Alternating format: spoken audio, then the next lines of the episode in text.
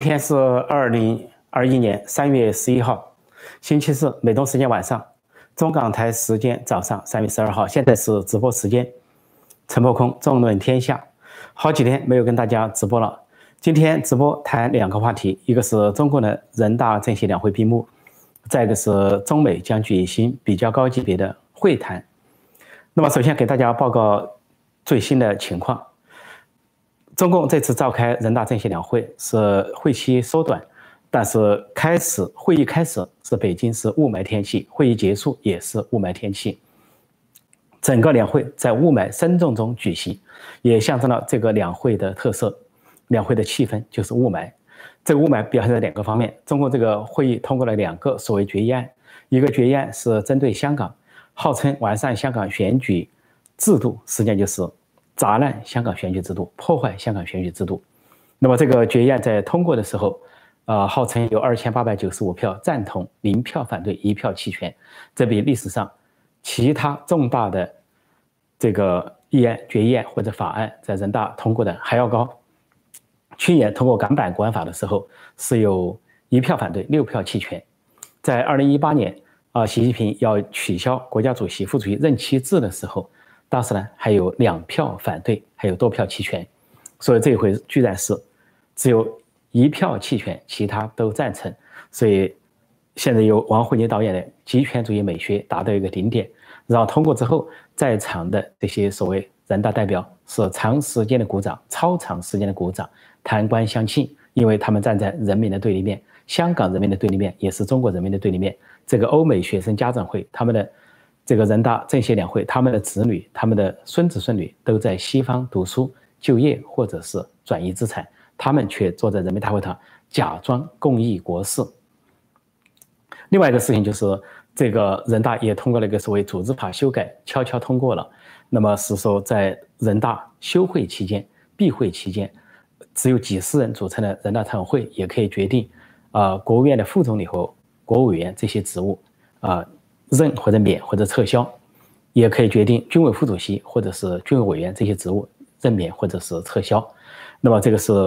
把权力收束在收缩在关键少数手上。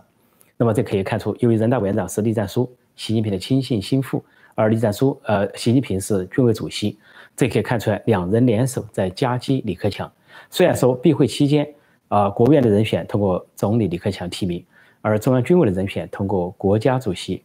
呃，这个，江呃，呃，习近平的提名，但是，但是因为这两人联手，说对李克强前景呢构成不利，啊，那么下一步最危险的是担心他下一步，下一步就是说他发展到明年的时候，他干脆说连国务院总理也可以任免，就把国务院总理虚虚位化，把国家主席实位化，因为在名义上国家主席可以提名国务院总理，这是 一步步的来，但总的说是瞄准明年的二十大，就是习近平要巩固他的权力，准备跨越任期、长期执政或者终身执政。因此，突然通过这个组织，这个这个人大组织法修正案，就是为了在今年、明年随时可以拿下军委副主席、军委委员、国务院副总理或者国务委员这个级别。也许他们已经有了瞄准的人选，只要这些人选中对习近平不利，就不要等到十四大全国人大召开，那就是 到了二零二三年了，就在中途就可以拿下这些人。这是人大政协的情况。那么人大政协的情况，总的看来是习政权越来越专制，越来越独裁，不仅是一党专政，而且是一人独裁。实际上，表面上他很强势，实际上他走的是下坡路。因为一个国家统治者越强，越是强人，这个国家越弱，人民越弱。不管是俄罗斯，还是中国，还是委内瑞拉， 还是津巴布韦，还是北朝鲜，都呈现这个特点。反过来，如果说是政府或者领导人，啊，处弱势，像民主国家都受人民的监督，民人民处于强势，这个国家反而是在民族层面，在国家层面反而能够强大。即便是这些呃专制国家一党专政、一人独裁，表面上强大一阵，很快就会弱下去。俄罗斯就是显著的例子。当普京说“给我二十年，我给你一个强大的俄罗斯”，他已经二十年。 他带来了一个日益衰败的俄罗斯，日益走向衰亡的俄罗斯，而中共很喜欢普京执政，因为他可以把俄罗斯搞弱。同样道理，俄罗斯恐怕也喜欢习近平一人独裁，因为在他的任内，中国在实质上越来越弱。取得的成就都是前任的，而他上来以后都是败绩，内政外交全都是败绩，还包括发生了大瘟疫等等。所以他走的是下坡路，表面上他在权力在上升，实际上整个国家整个民族走的是下坡路，带着中国走下坡路，跟国际社会越来越对立。那么，另外今天要报道的一件事情就是关于中美关系。那么在中美之间所举行一个高级别的会谈，地点在阿拉斯加，啊，安克雷奇是阿拉斯加最大城市。那么双方出席人员，中方是杨洁篪和王毅，王毅是外交部长，杨洁篪是主管外交事务的政治局委员。美国这边是国务卿布林肯和国家安全顾问沙利文。那么这个对谈呢，实际上美国出一人就行了，因为那边中共那边两个都是外交人员，一个外交部长，一个主管外交事务，而美国这边布林肯国务卿就是相当于外交部长。那么沙利文出席显得双方并不对等，沙利文是管国家安全的，那么沙利文出席就显示暗示中共给美国国家安全构成了威胁，所以沙利文出席这把国家美国的国家安全做一个谈判的话题。那么这个消息公布之后呢，呃，双方是各有说法。啊，中国那边的说法是应美国的邀请，说双方举行高层战略对话，这是在中国人面前顾面子这样的交代。但是美国啊，布林肯说得很清楚，他在三月十号昨天出席参议院听证会上，他说了几点意思。第一个，要举行这样的会谈，美国主要是摸清态度，要坚持在美国领土上进行，所以选了阿拉斯加，因为美国如果是盟国的话，主动出击。比如说要去日本举行二加二，啊会谈，呃外长和防长；韩国举行这个二加二会谈，另外国防部长呃奥斯汀还会访问印度和周边国家，都是主动出击。但是唯独对中共，那么这个美国坚持在美国本土举行这个会谈，就是不会迁就你，不会到北京来，我们不会去中国跟你会谈。那么布林肯还暗示一个意思，是中方主动，并不是美国邀请，中方一再要求。说美国再三权衡，考虑举行这么一个会谈，摸清中方的动静和动机、态度。再一个，这布林肯讲了，说应该，他说很可能没有后续的会谈，呃，这不是什么战略对战略对话，不是中共所宣称的高层战略对话，而且没有后续的会谈。为什么说没有后续的呢？就是美国认为，如果中共没有改进他的行为的话，没必要举行所谓后续会谈，因为以前在奥巴马时代。在小布什时代有所谓战略经济对话，那个完全是浪费时间。中共今天还想回到那个情况，像这个王毅讲的是开三份清单，哪些人对话啊，哪些是可以合作啊，哪些是可以搁置的，就是还想回到以前那个时代，假装对话啊，边谈边打，边打边谈，在谈判中去损害美国的利益，占美国的便宜。所以呢，这个并不是布林肯或者拜登政府说。完全改变政策是的确受到现实的压力，再加上川普政府所打下的基础。原先在奥巴马时代，说双方的沟通管道有一百多种，那么在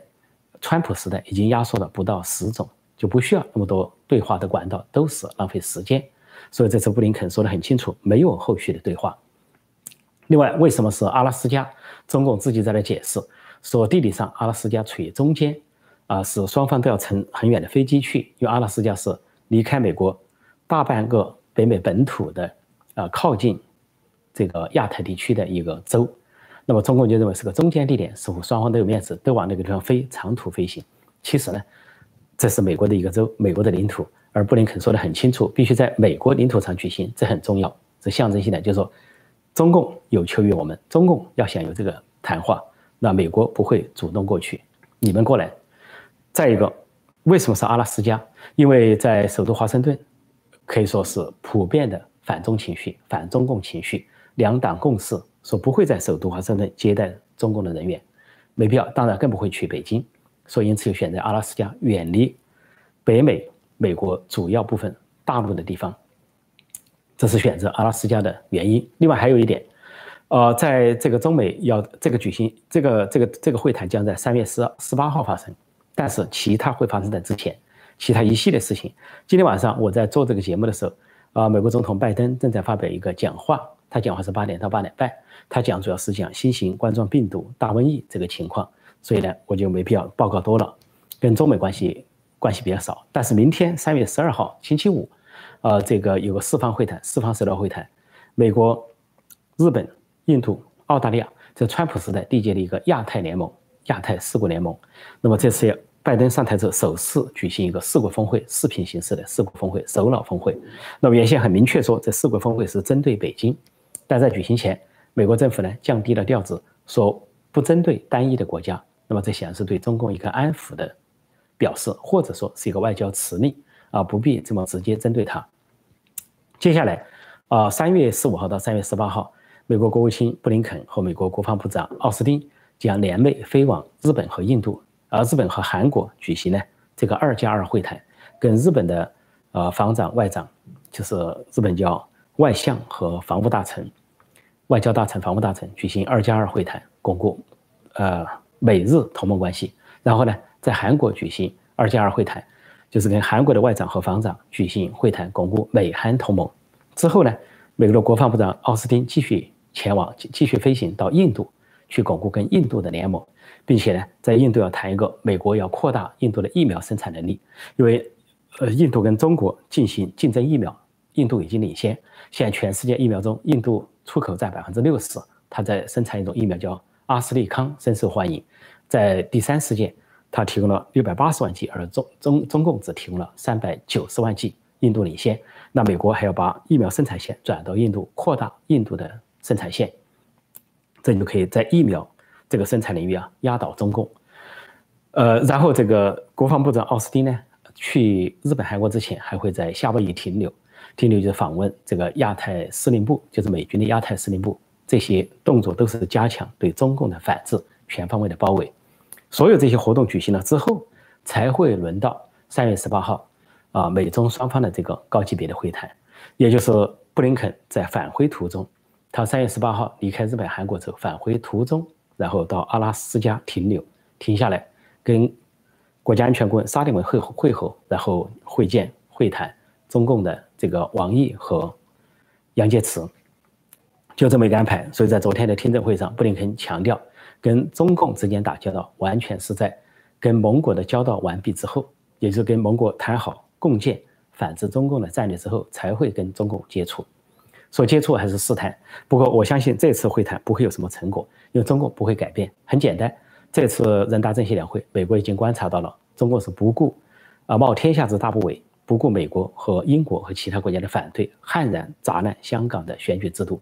说完全不顾其他国家。我估计这回会谈仍然是各讲各话，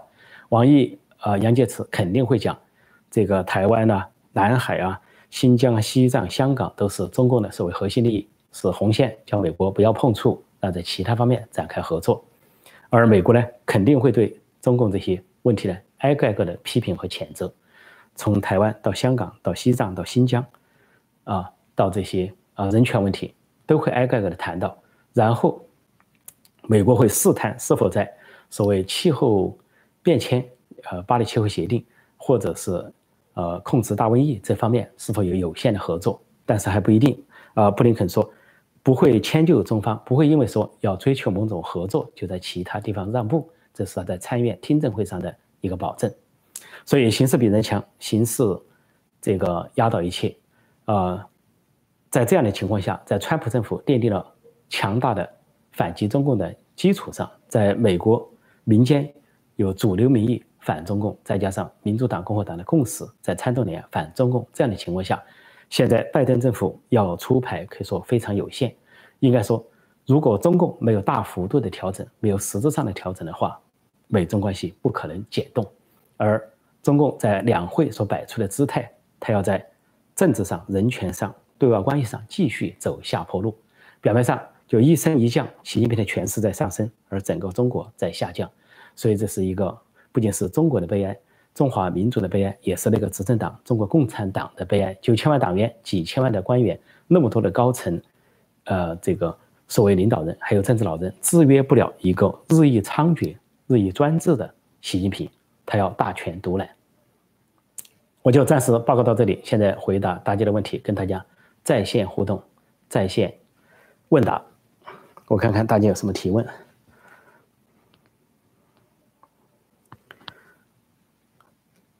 啊， let me see。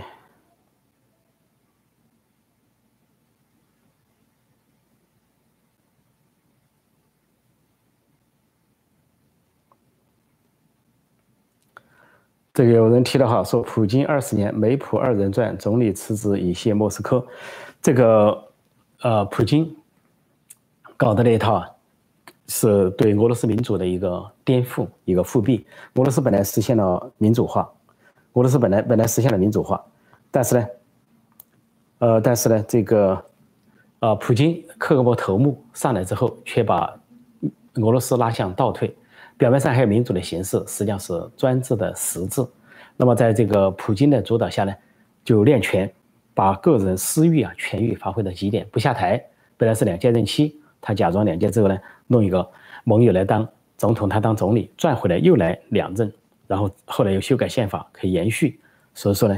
从二零零零年干起，现在一干都超过了二十年，啊，中间当了四四年的总理。 呃，好在他还有表面上的选举比中国好一点，但是他把俄罗斯拉得衰落了，所以中共希希望普京，中共领导层希望普京当政有两个好处：一个普京会把俄罗斯拉向衰落；再一个好处就是普京的强势会挡住西方，在前面去招惹美国、招惹欧洲。那么中共认为呢，对自己是个掩护，但是其实普京同样的想法，你中国最好是一人独裁，习近平独裁，然后前些年的高速增长。 啊，这个改革开放的情况就会被颠覆，回到毛时代，然后假以时日，中国会重新衰落。另外呢，就是让习近平去挑衅周边国家，挑衅美国，挑衅欧洲，最后呢也成了俄罗斯的挡箭牌。这就是中俄双方呢互相打的一个主意。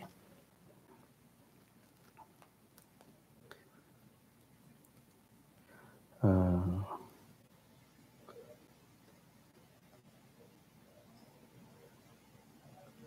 这里有人说，呃，特朗普的新声明怎么看？呃，特朗普的新声明我不知道是指的哪一个。那么前几天他有一个声明是，啊，批评了拜登在边境政策是对非法移民大开大门那些政策，那么是对美国国家安全和美国利益的妨碍。那么这是不是指的这个？还会有其他的？我还没有注意到。呃，有人问说，破空老师怎么看现在国内经济？ 中国的经济很显然，从国内，在国外的人只能够就说雾里观花，但是国内的人有实际的体会。国内的人都知道，这个这些除了这些国营经济啊，这个党有经济就是国营企业在啊做大做强之外，中小企业很困难，私营企业很困难。那么如果大的私营企业都知道，像马云啦，啊这个什么肖建华啦，啊这个叶简明啦。 啊，这些什么吴晓辉啊，都被收拾了啊，都在收归党有，收归国有。说是阿里巴巴最近传出啊，要拆解，要把阿里巴巴拆解，马云就彻底没戏了。更不用说海航也收归国有，这是大的民呃私营公司、民间公司。而中小企业呢很困难，私营公司虽然说有个体户、有小企业，但是他们只能做一些边缘的经济啊，什么开餐馆呐、啊、开商店呐、啊、啊，做点这个经济呃地产经济啊等等。但是你要大的生意啊，这个。 跟国家有关的，比如开矿山呐，啊，这个这个经营石油啊，经营电力啊，经营这个互联网，这些都被国营企业、党有企业所垄断了。说小企业非常困难，再加上大瘟疫的横行，那么这些餐馆、旅游业啊、酒店业也受到很大的打击。所以呢，要说国内经济好不好，表面上报数字它可以报得很好，但是总的总的说呢，并不理想。所以这也就可以看到，这个经常习近平跟李克强不同调，习近平大唱。 是全面脱贫、全面小康，但是李克强一讲话都是讲种种的困难、就业的困难、工厂的困难，啊，这个小企业的困难等等，都是说要去扶持困难，说各讲各调。那么中国经济究竟是什么样子呢？实际上是很虚，因为最终来说，就跟李克强是强调市场，而习近平呢强调党领导经济，实际上最终来说是靠市场，但市场做不活，市场做不活，把市场经济在破坏，这个经济可想而知。 啊，习近平自以为过去四十多年中国经济都强起来了、大起来了、崛起了，那么现在还在预测说，二零二八年中国经济规模要超越美国，这是一种预测。也有人这个说法，因为中国人口总量是美国的四倍，基于这个说法，再加上中国历史上大多数时候啊都是经济第一。但是有另外一个说法，另外的经济学家专家说，中国永远超不过美国，而且现在有个预测说，大瘟疫一过后，恢复性经济反弹，美国的。 恢复性经济增长会大大超出中国的恢复性经济增长，就说疫苗这一项，美国就会可以说是大赚其钱，因为现在的美国的疫苗领先世界，啊，莫德纳疫苗、辉瑞疫苗，全世界都需要。到处都要进口美国的疫苗，连美国本土都供不应求，还不要说全世界。所以光疫苗经济这一项，美国就可以说取得一个强劲的发展动力。好几天没做这个直播，大家这个有点生疏了。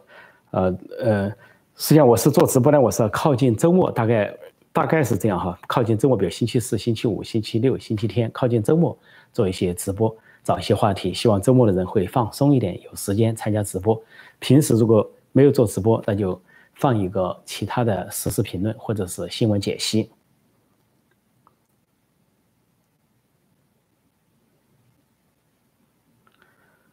呃，这个有一个说法是，一个把医疗、养老、教育当支柱产业的中堂，这个国会有经济，怎么讲呢？ 这个中堂，他讲的是李中堂、李李克强的意思哈。现在主导经济的并不是李克强，呃，党领导经济是习近平、王沪宁强调的，呃，李李克强是做日常工作。那么这个，呃，中国的经济跟美国经济有很显著的区别，就很多人迷惑说美国经历这么多的选举、这么多政争，还有这个大瘟疫，为什么美国经济呢始终保持的比较良好，而且反弹力很强？ 在于美国的整个是在民间，美国的财富在民间，美国的实力在民间。不管是要生产医疗产品、疫苗，还是啊这个呼吸机啊或者其他的，生产力都在民间。通过一个国防生产法，民间就动员起来了。说美国不管上层政治怎么变化，整个的啊科技创新和这个生产力强大的工业生产力，它在自动运行。所以说美国是很难衰落下去。 但是中国的这种国家呢，都在高层上，上层政治影响经济，啊，上层一些政治人物在那活动，为了一一一党之私、一己之私啊，不惜损害国家利益，什么把企业收归国有、收归党有、收归习政权所有，这些都会损害经济。毛泽东时代搞，啊，公社化，城市搞这个所谓公私合营，最后是经济崩溃，因为失去了积极性。改革开放的一点就是把经济下放，下放到民间。现在习近平又打算收上去。 再次受到毛时代，基本上毛时代的所有特征都出现了，又在讲上山下乡啦，又在讲什么，把什么革命进行到底啦，又在讲运动式的那些啊政一些政治运动式的一些口号啦，啊又在讲这个内循环啦，又在讲自力更生啦、闭关锁国啦等等，又在做大做强国营企业了，在损害个体户和私营企业了，甚至王沪宁支持一些学者还发什么东西，发一些文章叫消灭私有制。 要这个共产党，共产党宣言里面写的，共产党的全部的纲领说成一句话，就是消灭私有制，要回到牢记使命不忘，呃，牢记初呃牢记牢记牢记初衷啊，不忘使命，要回到初衷了。所以从这些角度来看，中国整体的经济啊，假以时日，它只会往下做，它不会往上做，因为这是客观规律所决定的，不是主观愿望所能决定的。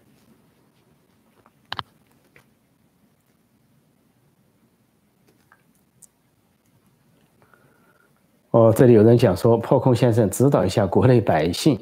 下来该怎样生存？好，怎样生存呀？中国人生存能力很强，中国人是生存能力最强，在任何情况下，哪怕毛泽东饿死了四千三百多万人，啊，中国人都没有起来造反。中国人讲生存能力是没有问题的，总是在非常呃好的情况下可以生存啊，叫岁月静好；不好的情况下，哪怕屈辱的情况下都能够生存。关键在中国老百姓不是如何解决生存的问题。 是如何解决自己权利问题？就除人除了吃饭，啊，除了穿衣之外，他还有别的追求，别的权利。就跟台湾作为民主社会，香港作为追求自由的人民，他们都非常懂这个道理。说一个国家，一个社会，不仅仅是钱，不仅仅是经济，啊，不仅仅是生存，是作为人这种高级动物，他要追求更多的精神层次的东西，其中就包括自己天赋人权，手上有选票、选举权和被选举权。所以前两天我讲到。 习近平在说，现在的年轻一代出国可以平视世界，他的意思究竟是按照习近平的视角看世界，平易近人，平视世界，还是说跟世界平起平坐？我就说，中国年轻人，中国人最好在国内先平视，到世界上才能平视。你要先在国内敢批评政府、批评领导人，你在国内敢跟政府平视，大家平等，你在国际上才是个平等的人。因为别的国家的人，像美国人，他可以批评政府，可以批评执政党。 从来没有人说他不爱国，说他批评领导人就是反美。在中国有个谬论，你批评某个领导人、某个执政党，有人就说啊，你在骂中国，中国是越骂越强，这跟骂中国有什么关系？同样，一个美国人在批评这个总统，比如特朗普也好，是拜登也好，是批评共和党也好，民主党也好，这并不是他不希望美国好，希望美国下去，这跟骂美国、针对美国是完全不同的事。反过来批评政府、批评政党，在美国恰恰是爱国的表现。温吞水不吭不哈，反而是漠不关心，反而是一种说的严重点是叛国的表现。所以在这样的情况下，美国的人是国民和公民，中国人是奴民和臣民。你奴民、臣民见到人家的国民、公民，你怎么能平视呢？你怎么去跟人家平视？你在国内无法平视，在国际上就无法平视。所以说呢，中国国民怎样生存？我觉得首先要真正体现自己平视的能力，就在国内做一个平等的人，跟任何人的平等，跟任何官、任何党、任何领导人，你都是平等的人，人格上平等，没有什么尊尊卑之分，人格上没有尊卑之分，你有很自己的尊严，那才叫有生存，有生存的价值。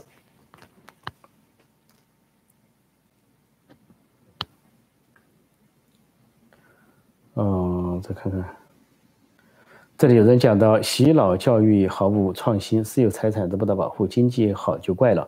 这次习近平在两会上座谈的时候，他去了一个呃解放军和武警的代表团座谈，结果他非常忧心忡忡谈到一个创新，啊，他暗示呢，他军队最担心的问题是创新能力，科技说科技兴国，科技兴军，啊，说这个创新能力不足，因为中国虽然现在有庞大的军队，在数量上。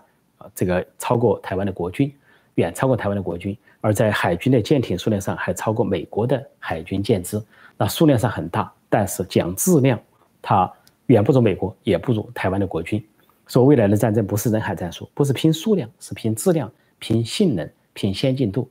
而中国呢，没有创新能力，全是有山寨能力、抄袭、盗版、剽窃，所以它这个什么歼十、歼二零这些战机啊，都是要么剽窃美国的，要么剽窃俄罗斯的。 剽窃的山寨版，包括航空母舰辽宁号、山东号都是山寨版。所以你要真正作战的话，跟美国作战的话，美国有原创力、有创新能力，而台湾有自己的创新，有美式装备。所以在这样的情况下，现代化的战争，中共未必能取胜。这回中共在印度边界都吃了败仗，连印度都搞不过，还想去搞这个由美国协防的台湾，或者说跟美台一起作战。所以这是痴心妄想。但是呢，让习近平不死心。 所以我说，为什么说他走下坡路？因为他一直会往下走。他现在认为踏平了香港，砸烂了香港，砸烂了一国两制，砸烂了这个选举制度。他进一步，他想下一步砸烂台湾，号称要武统台湾，攻打台湾。所以历史上这些啊，所谓强人，所谓独裁者，啊，所谓这些一人独裁的人都这么走下去的。纳粹德国的希特勒，啊，军国主义日本的东条英机都这么走出去的。 最终走的就是失败，下坡路走完了，那就是毁灭，就是万劫不复。